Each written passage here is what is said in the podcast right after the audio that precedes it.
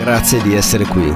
Sono Pierluigi Crisci e questo è il mio podcast Karma Surfers, dove condivido le mie esperienze e contemplazioni sulla vita, la natura e storie di trasformazioni personali e di altri esseri umani che come noi surfano sulle onde del karma con il desiderio di cambiare se stessi e il mondo che ci circonda. Noi esseri umani abbiamo più paura di perdere qualcosa di consolidato nella nostra vita che amore per ciò che potremmo ottenere di nuovo proprio da essa. Karma Surfers. Karma Surfers, benvenuti a questo nuovo episodio. È stato un episodio veramente per me combattuto, soprattutto uh, doverlo registrare perché adesso sono le è mezzanotte e sto registrando, Liam finalmente si è addormentato, però è settimane che penso proprio a questo tipo di argomento, la routine oppure eh, i rituali, come affrontare eh, questo, questo, tipo di argomento. Mi sono aperte veramente tantissime contemplazioni nell'arco di questi giorni su di me, sulla mia vita e, cosa, e su cosa hanno significato per me. E io voglio proprio che questo podcast, Karma Surfers, diventi un luogo nel quale possiamo dialogare tutti insieme, non solo ascoltare me. Io voglio sentire anche le vostre opinioni su quello che dico. Mi piacerebbe che mi date un feedback sul mio canale Instagram o sulla mia email del mio sito per sapere cosa ne pensate di quello che dico io, dei miei episodi, del mio podcast perché voglio creare proprio un dialogo sincero, perché alla fine siamo tutti nello stesso mare, siamo tutti con la nostra bella tavola, ognuno che aspetta la sua onda da surfare, perché ognuno affronta le difficoltà a modo suo. E il mio modo eh, è proprio questo, usare la mia voce per far sentire il mio modo particolare di affrontare queste onde e condividerle con voi. Ora, a proposito di questo argomento, ripeto, c'è stato un movimento pazzesco perché stavo appunto pensando una man- in una maniera ehm, preconcetta rispetto alla routine e quindi questo mi distoglieva proprio dal modo di, di, di parlarvene perché la giudicavo. Negli ultimi giorni piano piano mi sono distaccato da questo giudizio nei confronti della routine perché ho visto proprio nella mia vita che cosa significa. Allora partiamo da un presupposto che viviamo, vivere una vita rutinaria da un certo punto ci può pesare perché per alcuni può essere monotono, ma in realtà da un certo punto di vista per la maggior parte di noi ci dà anche molta sicurezza, perché tutto è definito all'interno di questa routine, da uno schema che si ripete, anche le stesse relazioni sono ri- definite da questa routine. Quindi non dobbiamo, non siamo costretti a prendere delle decisioni, le cose si, su- si susseguono in modo così schematico che noi, il nostro apporto è, è, quasi nullo, dobbiamo solo veramente muovere del, delle pedine su una scacchiera e basta, ma è già tutto definita la mossa. E questo ci aiuta, ci dà una fluidità sociale di relazioni, ma anche di azioni. Tutto diventa routine, tutto diventa uno schema. La nostra vita sociale ed economica, e quindi anche dei consumi, proprio si sussegue su questi schemi, su queste routine. Pensate appunto alle festività, no? ai consumi durante le festività, a Natale, Pasqua, Capodanno, eh, Halloween, Carnevale, quello che volete voi, tutto in modo schematico che ci porta anche a consumare in modo schematico, quasi inconsapevole. Quindi questo è un primo aspetto della routine, dare sicurezza, però in cambio di questa sicurezza nel quale non dobbiamo intervenire sempre con decisioni, questa bella comfort zone, in cambio di questa la routine ci prende un po' della nostra consapevolezza. Torniamo al fattore sicurezza. Immaginate la routine per dei bambini, è fondamentale. Io penso anche a mio figlio era importante dargli una routine, uno schema sul quale muoversi in modo tale che avesse sicurezza, però è anche importante avere l'elasticità di essere presenti nel momento in cui questa routine si rompe, non vuole andare a dormire a un certo orario, non vuole mangiare a un certo orario e quindi stabilire anche la routine dell'elasticità. Quello che abbiamo fatto con lui è proprio questo, nel modo di, anche di mangiare, di approcciarsi al cibo, al sonno, abbiamo creato una routine che non è una routine fondamentalmente, è come se lasciassimo lo spazio a lui proprio di decidere. Di fatto è uno spazio che abbiamo lasciato, tutti e tre abbiamo deciso di creare questo spazio. Ed è una routine anche questa, è una routine consapevole, libera. Altro aspetto che per molti è proprio, può sembrare ed è positivo delle routine, è che permettono di sfruttare al meglio il tempo a disposizione, automatizzandolo, rendendolo più performante In questo modo ci sembrerà di riuscire a gestire me- al meglio il nostro tempo e di tirar fuori da ogni giornata il massimo. Pensate appunto da tutti gli aspetti da professionali o anche personali, no? tutti così schematizzati che porto il bambino in piscina, poi porto a giudo, poi mando in asilo, poi pre- cucinato, poi si dorme. Cioè, cioè, abbiamo fatto una giornata così piena e hanno tirato fuori il massimo di noi. Poi magari ti manca lo spaziettino per leggerti un libro, guardarti un film, però vabbè, questo è un altro discorso, questo è un'altra routine, ne parleremo più avanti. Quando io vivevo a Milano e vivevo da solo a Milano, lavoravo in banca ed avevo una, una vita molto rutinaria e schematica e non mi dispiaceva, ad essere sincero, mi piaceva. Io avevo il mio lavoro dal lunedì al venerdì, raggiungevo il mio posto di lavoro, avevo anche tutto schematizzato come no, prendevo lo scooter, massimo 15 minuti, facevo la stessa strada, lo stesso percorso, sincronizzato col semaforo, tutto veramente rutinario ed arrivavo in ufficio, poi la pausa pranzo, le chiacchiere, il caffè con, con i colleghi, tutto in uno schema prefissato che durava dal lunedì al venerdì e questo mi dava la sicurezza che tutti i giorni erano così ed ero sereno da un certo punto di vista. Poi c'avevo la palestra e poi il venerdì aperitivo, poi si usciva, il sabato idem, spesa ovviamente il sabato e poi si usciva la sera e poi la grande routine delle routine, la domenica cascasse il mondo a pranzo dei miei. Non c'era modo di uscire da questa, questa routine della domenica a pranzo dei miei era una cosa pazzesca perché se capitava che una domenica cioè, decidevo di andare, che ne so, a fare un'escursione in montagna o andare al mare, c'era una giustificazione a portare, no? Mia madre diceva, come mai non vieni a pranzo? E dovevo proprio, io non vengo a pranzo perché faccio altro. E questa è una cosa che poi mi ha fatto accendere una lampadina di cui vi parlerò. La routine da sicurezza. Perché non dobbiamo fare niente, dobbiamo sem- semplicemente seguire quello che abbiamo sempre fatto, giorno dopo giorno. Ma torniamo alla lampadina che mi si era accesa. Cosa è successo?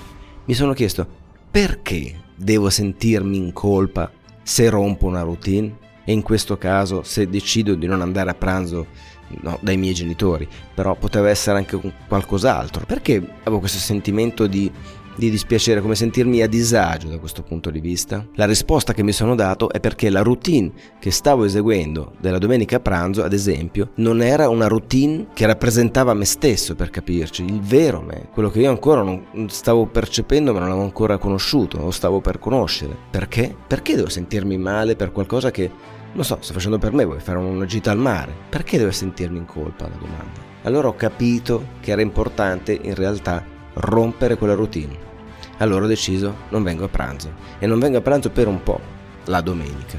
Mi vengo a trovare a cena il giovedì o il mercoledì o il sabato sera, che me ne frega, tanto posso cambiare quel cacchio che mi pare, quindi il sabato sera non vado più né a fare l'aperitivo con i miei amici né l'uscita e vengo a cena da voi, perché voglio fare qualcosa che sento mio, che, che decido io. Da quel giorno si è aperta veramente, si è rotta una diga incredibile, perché ho cominciato a mettere in discussione ogni tipo di routine, che per, come vi dicevo prima mi facevano sentire sicuro, stavo bene, non ero bello rilassato in quelle routine, mi piaceva, poi ho cominciato a mettere in discussione tutte, perché come dire, si era aperto qualcosa e ho visto una luce che mi piaceva, che cominciava a conoscere e volevo ancora di più approfondire. Questa luce poi piano piano ho scoperto che è il mio vero me stesso, fondamentalmente. Quindi cosa ho fatto? Anche il venerdì sera l'aperitivo con gli amici e la cena fuori, niente, anche quel, saltavo i venerdì a caso, così random, non vengo perché, perché voglio stare a casa mia. Mi guardo un film oppure vado a vedermi un. vado al cinema con qualcun altro, no? Volevo spezzare per capire se veramente era una roba che desideravo io e soprattutto che effetto avevano anche sull'ambiente in cui eh, lo rivolgevo questo cambiamento. Da un certo punto di vista è stato molto liberatorio perché non mi sentivo più quasi in obbligo a dover eseguire questa routine o dover spiegare la motivazione per cui non facevo più quella cosa lì. Però l'effetto è stato veramente pazzesco. Ho aperto un tema importante, ossia essere consapevole di ciò che faccio e non farlo semplicemente perché è stato sempre fatto così, perché fanno tutti così e gli altri si aspettano che tu faccia in questo modo, eccetera, eccetera. Ho messo in discussione anche eh, il, il, Natale in famiglia, quello è stato anche un altro grande evento, una pietra miliare del mio cambiamento, perché la cena di Natale, della vigilia di Natale è una cosa, cioè, vuol dire, deve avere una giustificazione incredibile per saltarla. Cioè, non so, o stai per morire, allora forse sei giustificato, però puoi morire anche a casa a tavola, oppure c'è, c'è una giustificazione potente, non puoi decidere di startene a casa tua. Ovviamente anche nel mio campo professionale ho cominciato a rompere delle routine. Saltavo le pause pranzo con il mio capo, con i colleghi, che poi erano quelle le routine veramente pazzesche. Poi guardandole dall'esterno mi sono reso conto di come veramente erano una consuetudine che mi, mi, ha, mi ha, spento lentamente. E questa cosa, questo cambiare stato, ha creato un certo clamore intorno a me un giudizio da parte delle persone intorno a me, sia della famiglia, sia del, dei miei colleghi, dei miei amici. Insomma, cambiare ha rotto un equilibrio. La domanda che mi è stata posta, ma perché cambiare? Perché? Semplice, perché io lo voglio. Non c'era cattiveria nella mia decisione di cambiare, soltanto un grande, sincero desiderio di scoprirmi, di sapere chi sono e non di farlo attraverso le decisioni altrui, le aspettative di altri e i giudizi di altri. Ma quando cambi qualcosa, aspettati ovviamente degli effetti. Quando poni delle cause, succede sempre così, ci sono gli effetti. E in questo caso, in caso di rivoluzione, gli effetti sono devastanti, sono rivoluzionari, portano a separazioni, portano ad allontanamento di persone e questo succede con le relazioni personali, con gli amici, con, con i sentimenti, con tutto. Questo cambiamento era dirompente, anche se non lo sembrava per me perché andavo verso me stesso fondamentalmente, però le persone non lo capivano. E io cosa, da cosa ho percepito, cosa ho capito da questa cosa qua? Che le routine non fanno sentire sicuri solo noi, ma anche le persone che sono intorno a noi. Quindi le fanno sentire amate. È un circolo vizioso. Noi ci sentiamo amati e presi in considerazione perché seguiamo la routine all'interno delle relazioni sociali e le stesse persone pensano e sentono la stessa cosa. Quindi se noi rompiamo quella cosa lì, ovviamente interrompiamo questo circolo e le stesse persone non si sentono né amate né prese in considerazione. È per questo motivo che non è semplice, prima di tutto, comprendere in che routine siamo, avere la consapevolezza e soprattutto capire se quella che stiamo svolgendo ci rappresenta, siamo noi o è qualcosa di installato di quando eravamo piccolini, che quando ci siamo allontanati dal nostro vero sé per seguire l'amore condizionato da parte dei nostri genitori. In fin dei conti abbiamo deciso di assumere una maschera per stare sul grande palcoscenico della vita. Una maschera che ci permettesse di socializzare, di condividere con gli altri lo spazio-tempo, ma per fare questo abbiamo ceduto un grosso, enorme pezzo di noi stessi. Ed è quel bambino che è rimasto indietro, che ancora urla e chiede attenzione, e siamo noi. Molti non capiscono che è proprio l'amore che provo verso me stesso che mi porta al cambiamento. Pensano che sia invece egoismo, che non amo le persone intorno a me. Si capisce proprio l'opposto. E le persone quindi si allontanano. E se sei all'interno delle loro consuetudini gli togli quella sicurezza, spariscono. Siamo quindi partiti dal fatto che la routine ci dà sicurezza perché è un susseguirsi di schemi nei quali noi non dobbiamo per forza intervenire, quindi porre sempre delle decisioni e dobbiamo fare altro che seguire. E questo ci permette di alleggerirci dal peso di una consapevolezza che invece sarebbe necessaria. Perché se la routine è una routine che abbiamo scelto noi con il nostro vero sé, allora ci fa del bene altrimenti stiamo seguendo una vita che non è la nostra. Non dobbiamo pensare sempre alla routine come qualcosa di monotono, anche perché la vita stessa è una routine, è un susseguirsi di schemi uno dopo l'altro.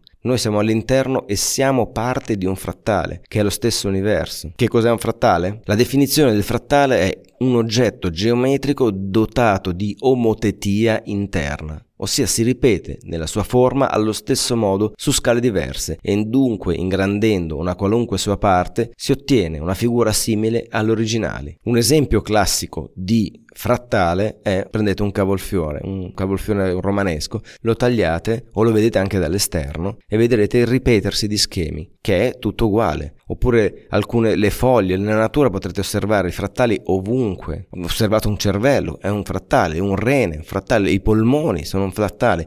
Noi stessi siamo frattali, siamo all'interno quindi dell'universo che esso stesso è un frattale. Con questo cosa voglio dire? Che la vita stessa, essendo un frattale, è un susseguirsi di schemi e quindi una routine. Ma se noi troviamo il nostro frattale, la nostra routine che ci rappresenta, allora non è monotonia, ma è funzionale alla nostra vita, alla nostra evoluzione. Proviamo a fare, a cambiare anche un po' le parole, proviamo a fare diventare quello che noi pensiamo routine, farli diventare dei rituali, dare a questa consuetudine un valore energetico potente. Allora quella, quella routine diventa qualcosa che ci permette in realtà di conoscerci meglio e non di eseguire soltanto un'attività con il pilota automatico. Abbiamo parlato delle routine della vita, quelle classiche, ma ci sono anche quelle routine, molti di voi sicuramente conoscono, che sono nate e che servono fondamentalmente a renderci più performanti. Ad esempio, io ho fatto, ho provato a fare questa routine che si chiama Miracle Morning e l'ho fatta per sei mesi, sveglia presto alle 5 del mattino, mi sono dedicato tempo per me, quindi leggevo, mi allenavo, doccia fredda, che ne so, poi scrivevo, meditavo studiavo, facevo così due o tre ore proprio ben, ben delineate, cioè mezz'ora per questo, mezz'ora per quell'altro, e per carità è andato benissimo. Ho fatto sei mesi così, ma poi ho smesso. Perché? Ho smesso perché questa routine mi ha fatto sì bene, mi ha reso più performante perché mi svegliavo presto facevo tantissime cose, ma mi mancava un tassello, mi mancava il me, cioè non mi sono conosciuto di più, non ho conosciuto quell'aspetto di me che, che mi riguarda, cioè il mio vero sé, non, non sono riuscito ad arrivare a, quel, a, quella, quella luce di cui vi parlavo all'inizio, perché questa routine era una routine per rendermi più performante fondamentalmente, come le routine quelle per perdere peso, per aumentare la muscolatura, per leggere più veloce o per scrivere un libro, Va, vanno bene, per carità vanno benissimo, ma per conoscere se stessi serve un altro tipo di routine che ho trovato più utile e molto più semplice in assoluto, fare praticamente delle pause, fermarsi e avere attenzione, attenzione a ciò che stiamo facendo nel momento in cui lo stiamo facendo, quindi stare nel presente e questo fermarsi non significa non fare niente. Ad esempio, sto cucinando e non penso all'obiettivo di quello che cucinerò o di come sarà buono quello che cucinerò o come lo presenterò o come saranno contente le persone a cui lo darò questo cibo, ma sto semplicemente cucinando. Quindi faccio attenzione ai miei gesti, cucino e sono presente. Questo modo, questo atteggiamento ci permette di visualizzare anche i nostri pensieri, di vedere se sono pensieri preconcetti, se sono pensieri che ci sviano dal momento in cui siamo, no? Magari stiamo cucinando cucinando e pensiamo a cavolo una persona mi ha fatto quello. No, deve stare nel presente. Sto tagliando un cavolfiore, sto tagliando un cavolfiore. Proprio così, nella presenza. Questo ci fa stare nel presente, che è il luogo in cui non siamo mai, e ci permette di aprire una breccia sul nostro vero sé. È proprio una breccia, esce proprio della luce bellissima e questa cosa ci permette di esplodere dal punto di vista creativo. Veramente esplodere, perché mi è successo proprio l'altra sera. Mi sono messo a cucinare le cime di rapa, le verdure, a, erano le dieci e mezza di sera. Tutti dormivano, in casa c'era silenzio, mi sono messo a cucinare ed è stata come una meditazione. No, ve lo giuro, una meditazione pazzesca. Mi sono messo a cucinare rilassato, proprio nel silenzio più assoluto, tutto in modo ritmato ed è stato molto bello. Mi sono uscito un casino di idee che poi mi sono messo a scrivere. Ero proprio presente a me stesso e soprattutto si è sciolta la frustrazione che avevo perché non riuscivo a registrare questo podcast. Ero proprio arrabbiato nervoso perché tutti i piani mi saltavano e per un motivo o per l'altro non riuscivo mai a registrare o comunque a trovare lo spunto per fare o per scrivere qualcosa di interessante che mi appartenesse. E invece tutto in un tratto, quando mi sono lasciato andare, la frustrazione è andata via, ho cucinato delle buonissime verdure e, ed ero molto felice, stavo bene perché ho aperto un canale di creatività e mi è uscito quello che, che mi serviva che uscisse in quel momento. Dobbiamo proprio uscire dallo schema della performance. Noi non dobbiamo performare, noi non è che dobbiamo essere meritevoli dell'amore di qualcuno solo perché performiamo. Noi siamo già meritevoli, noi nasciamo già meritevoli, punto. Anzi, qui non è neanche una questione di merito, perché non è che ce lo dobbiamo meritare l'amore. Noi siamo l'amore. E quindi nel momento in cui lo siamo, lo riconosciamo, arriva. Ciò che accade da piccoli è che siamo amore, ma sentiamo intorno a noi, i nostri genitori, che per darci questo amore hanno bisogno della nostra performance. Dobbiamo performare nel modo in cui ci viene richiesto. E noi, essendo proprio amore, cosa facciamo? Ci adeguiamo a questa cosa qua. E quindi diamo il nostro amore per ricevere il loro nel modo in cui ce l'hanno chiesto. E in quel momento ci stacchiamo da noi stessi. Quindi staccarci dalle routine ci fa staccare dalla zona di comfort e quindi ne abbiamo paura. Inizia la frustrazione, perdiamo la nostra sicurezza. Ma quale sicurezza però? Fondata su cosa? Conoscerci presuppone di prenderci degli spazi, dove in realtà non facciamo più nulla, come dicevo prima, ma approfondiamo noi stessi, facciamo un lavoro interno, non esterno, non dobbiamo appunto performare. Quando siamo nel qui e ora, quando siamo in quel momento come, come me quando stavo cucinando le verdure, non è più importante la performance, non è più importante se sarà buona la verdura, se piacerà agli altri, se sarà presentata bene, non ce ne frega più niente, perché quello che ci interessa è noi stessi l'amore che abbiamo provato per noi stessi in quel momento. E quindi qualsiasi cosa abbiamo fatto con quel tipo di energia sicuramente sarà il top della performance per noi perché non ce ne frega niente del giudizio esterno. E non solo non ci interessa anzi noi ci amiamo esattamente così come siamo al di là di quello che è il risultato va bene tutto così Pensate a vivere ogni esperienza della nostra vita in questo modo. Non siamo più soggetti al giudizio, so, del nostro capo ufficio, dei nostri colleghi. Se noi facciamo le cose con questo amore nei nostri confronti, tutto ciò che facciamo è tutto bellissimo, è tutto stupendo, è tutto al top della performance per noi, al di là dei giudizi degli altri. Ma questo è un modo umano verso noi stessi, gentile verso noi stessi di comportarci. E io sono sicuro che otterremo molti più risultati in generale nella nostra vita. Perché siamo stati sempre abituati fin da piccoli, no? Se ti comporti così sei bravo, sei degno di amore. E quindi se, se mangi tutto quello che c'è nel piatto, ma che bravo bambino, io ti amo allora. Quindi la performance, se mangio tutto sono bravo, se invece faccio i capricci che non vuoi andare a letto, non vuoi lavarmi i denti, eh no, non sei proprio un bravo bambino, questo non va bene. E quindi l'amore è condizionato. Quindi questo condiziona la performance. Devi performare e devi performare come ti chiedono gli altri, altrimenti non ricevi l'amore. Questo che noi sentiamo dentro di noi inconsapevolmente in ogni ambito della nostra vita, in tutti gli ambiti della nostra vita. Per questo quando ho deciso di non andare più la domenica a pranzo da, dai miei genitori o la cena di Natale, questo è stato un piccolo trauma generale perché ho rotto uno schema. Ho praticamente craccato il programma che i miei genitori avevano installato in me da piccolo. Quel programma che hanno installato in realtà poi è diventata la mia vita. E io mi sono cominciato a chiedere chi sono io veramente. E questa è la domanda che mi sto ponendo da molto tempo.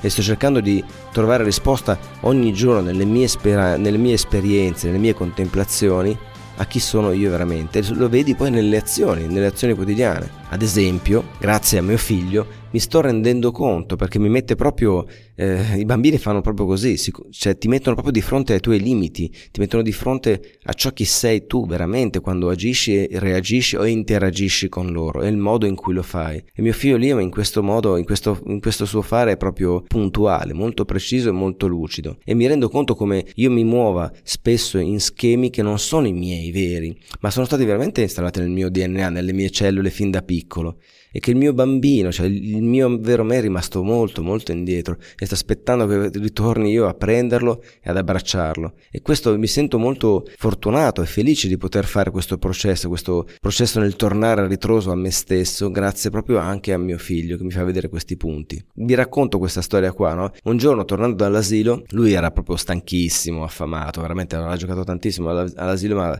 deve aver anche mangiato molto poco e ho parcheggiato la macchina distante da casa casa e io avevo zaino, borse in mano, ero proprio carico e lui non aveva proprio niente voglia di camminare. Cioè, immagino che alcuni di voi, se hanno figli, conoscono questa situazione. No?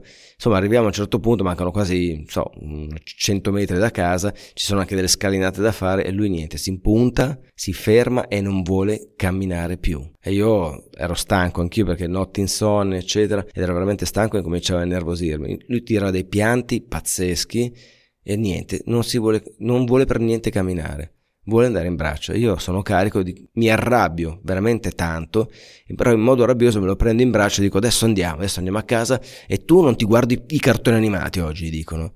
E lui mi guarda, smette di piangere, mi guarda e fa, sì ma papà, ma cosa c'entrano i cartoni animati col fatto che non voglio camminare? E io penso, cavolo, c'hai ragione. c'entra proprio niente. Scusa, no, li puoi guardare i cartoni animati, ho detto. Mi sono reso conto, grazie alla sua risposta lucida, che non c'entrava proprio niente, che era soltanto una routine, un programma preinstallato dai miei genitori, perché quando io non facevo qualcosa che ero ubbidiente nei loro confronti, scattava una punizione, per far capire che se tu ti comporti così, allora io faccio così, perché tu non sei allineato.